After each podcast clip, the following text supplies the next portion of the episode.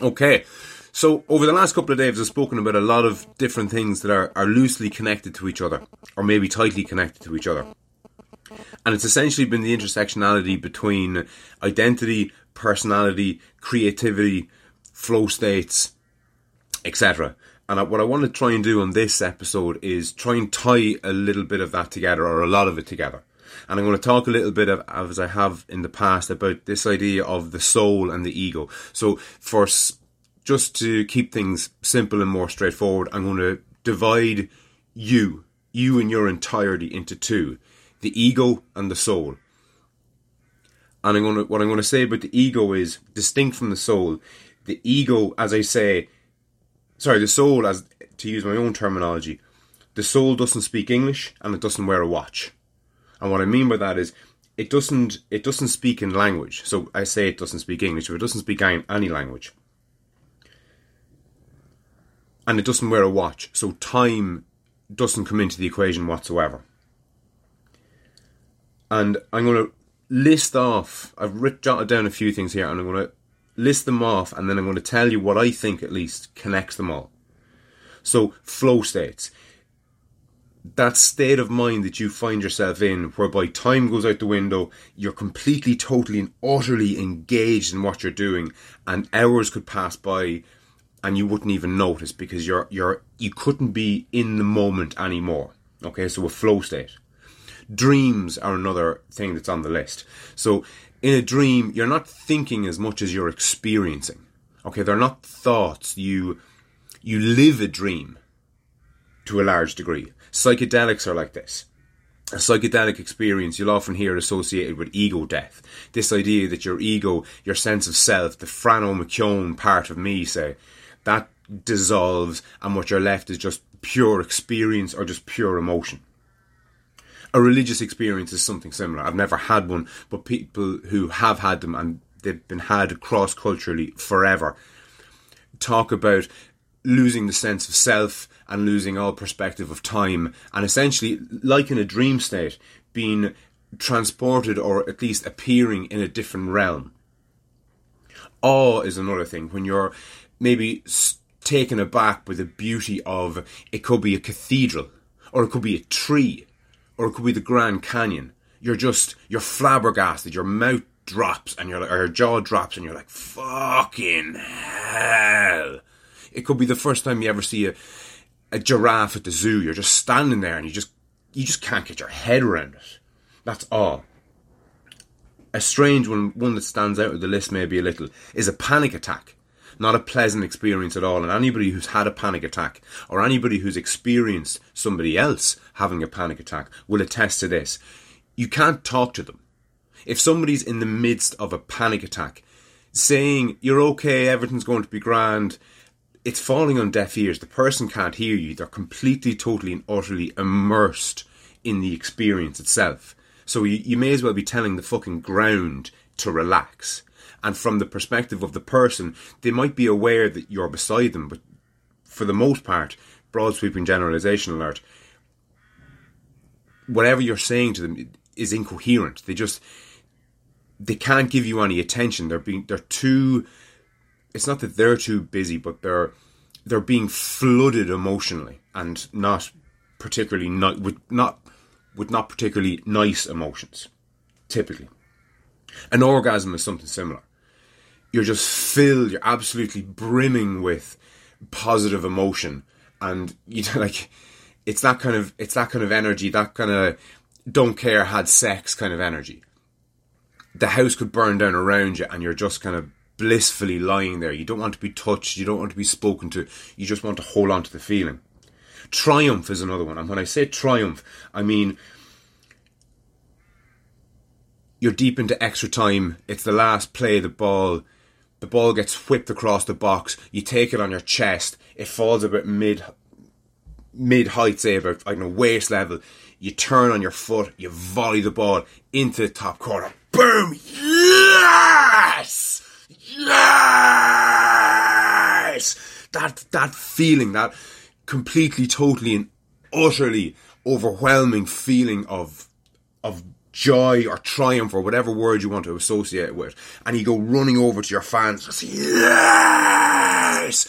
You're in the pub, you're surrounded by your mates, there's beer going everywhere, no one gives a fuck. It's just pure euphoria. And it's the same for your hand being raised at the end of a fight. It's the same as winning a fucking race. It's the same as a tennis match or, or, anything. Even just getting an award. You win an award for being the, the best actor or being the best director or whatever the fuck it is. And just in that moment, yes, that you're, it's just triumph. It, triumph is one word. There's probably half a dozen, half a dozen different others. But you, you get the, you get the sentiment. Laughter is another thing. When you're in convulsions of laughter, you're it's almost as though you've been possessed. You're not you're not yourself in that moment. All you are your your, your body is literally convulsing. You're you're vibrating and you're just you're in the moment. You can't be spoken to when you're when you're in the fits of laughter. When you're absolutely fucking breaking your arse laughing. In that moment, it's it's timeless. It's something special. And what I think ties all of these different experiences together, and there's there's undoubtedly half a dozen different other ones that I just haven't thought of. What I think ties all of these things together is I think they're what I would call an out of ego experience. Now, I don't think I'm not quoting somebody else with that. I I I can't say that I've heard I've ever heard anybody else use that term, an out of ego experience. Now, as far as I'm concerned, I've coined it, but I'm not. I wouldn't be at all confident in saying that I'm the first to have coined it. I've come up with it all by myself, like loads of other people have done by themselves. But I think there's something to it. This idea of an out of ego experience. Because in all of those things that I've outlined, you lose all sense of self. And when I say sense of self, like the, the name that you were christened when you were a baby, the person that you are, the, the person that the bills get addressed to at your at your address, that's your ego. It's all thought, it's all articulated speech, it's all language. And in each and every one of those moments that I outline, outline there, that that part of you is kind of put on pause. It's kind of shelved for a minute, and it's your it's your soul that, that's experiencing those things. Your ego is offline to a large degree, and what you're left with is everything else. But what is that everything else? It's that it's it's it's what gives each and every one of us the right to be the right of the presumption of innocence, for for for example. It's what gives us the right not to be enslaved by somebody else. It's what gives us the right not to have our hopes and dreams trampled on by somebody else. It's what gives us the right to go through life without being bullied by anybody else, without being subjugated by anybody else. It's it's our it's our it's our it's our divinity. It's our it's our divine spirit. It's our soul. There's a hundred and one different ways that you can articulate it, but the, all those things are essentially the same thing. And it's that that experiences our emotions, joy, fear, anger, and all the rest of them. It is what experiences it is experience itself. The ego is just the words that we attribute to it. And that's why your dreams, your flow states, psychedelic experiences, religious experiences, what it feels like to have an orgasm, what it feels like to, to score that goal, what it feels like to win that fight, what it feels like to win that award. All of those things, another thing that they share is they're very hard to articulate, they're very hard to put into words. And that's because they're from a realm that doesn't have language. And even with even with our emotions generally, most of us know exactly how much we love our kids, or love our wives, or our mom and dad, or, or whoever it is. But have you ever tried to articulate? Have you ever tried to write down how much you love your four year old girl? Oh, I love her because she fills my heart with joy, and I love her. I love her laugh, and she's perfect. And you know, the words fail us all the time. And whenever you hear somebody say that, that expression that words fail us or there are no words, when anybody says that, what they're striving to describe is a soulful experience. And any soulful experience can be described, to use my own terminology, as an out of ego experience. And I think it's fair to say that creative people generally have these experiences more than most.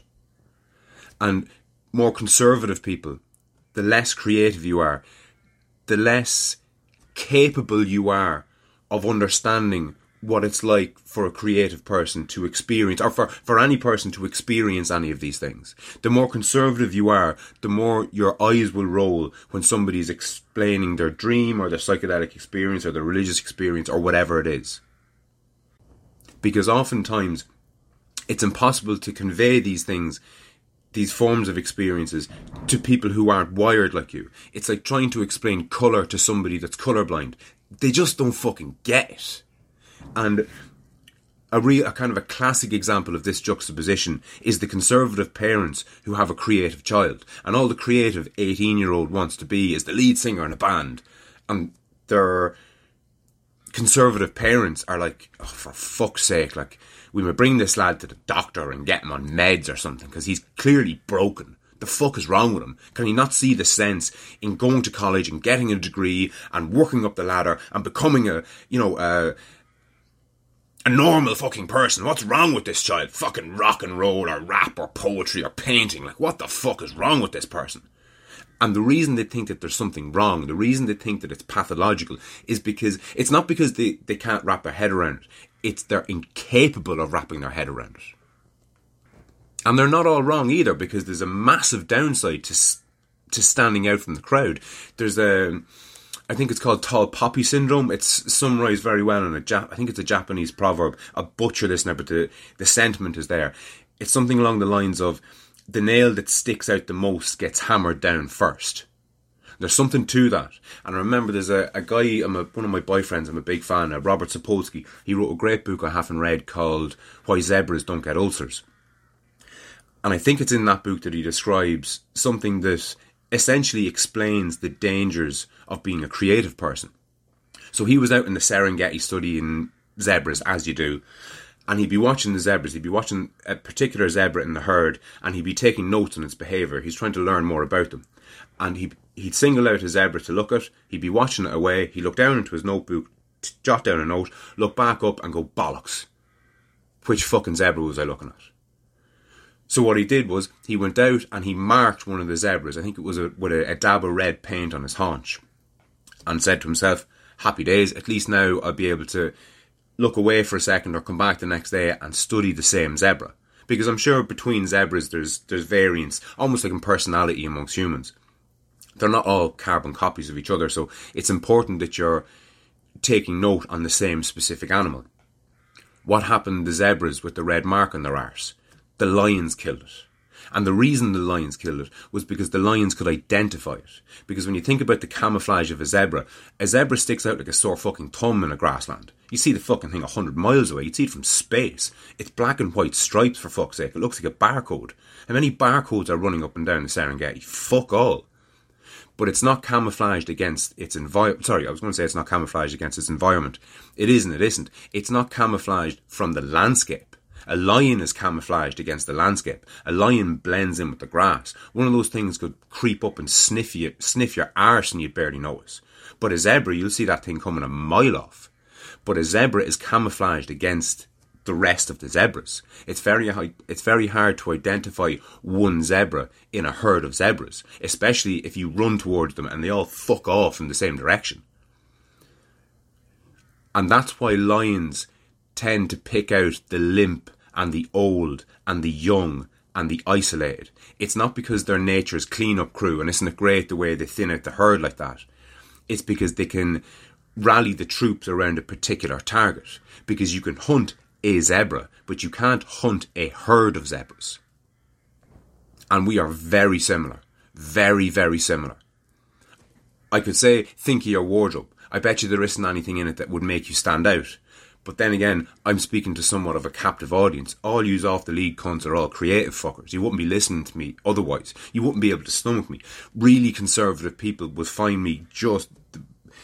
They just they won't even know what the, the words will fail them in relation to thinking that people listen to me on a daily basis. You listen to that prick shy talking on about zebras and fucking psychedelic experiences and fucking orgasms and winning football matches by winning goals, and he crams all that into fucking twenty seconds. Like, what's fucking wrong with you? You not, you know, read a book or listen to the radio or stick on the news or something other than waste your time with that fucking muppet?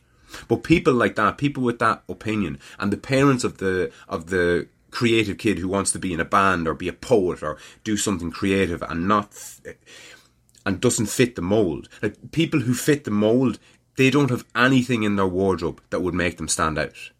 You know, they might have a red tie. Ooh, fucking living on the fucking wild side there, pal. But more creative people tend to dress more creatively. They don't just wear the same jeans and the same t-shirts and the same hoodies and the same hats or whatever else as everybody else does. Because they're creative, because they like to express themselves. They like to show, they like to show off their creativity, and it's not about liking to. Sh- it's not about liking to show off their creativity. It's not. It's not. That would be a conscious decision. They can't help it. They walk into they walk into most clothing shops and they just look around. and They go, "This is all the fucking same." Like my missus will be far more conservative than she is creative and you can see that in the colours of the rooms in our house. Now, she'd tell you each room is painted a different colour, and she has the tins of paint in the shed to prove it, but I'd call them all beige. Because as far as I'm concerned, they're all practically the same colour. If it was up to me, my sitting room might be fucking yellow, and my kitchen could be red, and my bedroom would be black and white, and I'd have all sorts of different colours. Now, I'm happy enough to let her deal with that because she does a fucking top notch job at it. But the point stands: creative people do and cre- and like creative things, and non-creative people don't. Essentially. And on that note, I'll chat to you tomorrow.